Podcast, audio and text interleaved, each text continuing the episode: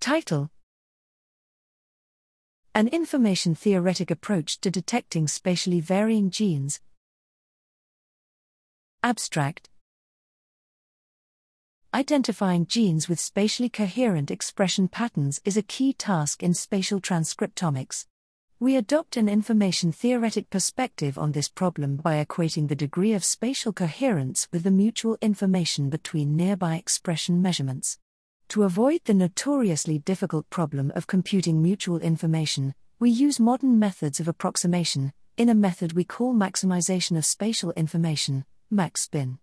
As well as being highly scalable, we demonstrate improved accuracy across several spatial transcriptomics platforms and a variety of simulations when compared to both existing specialized methods and traditional spatial statistics methods.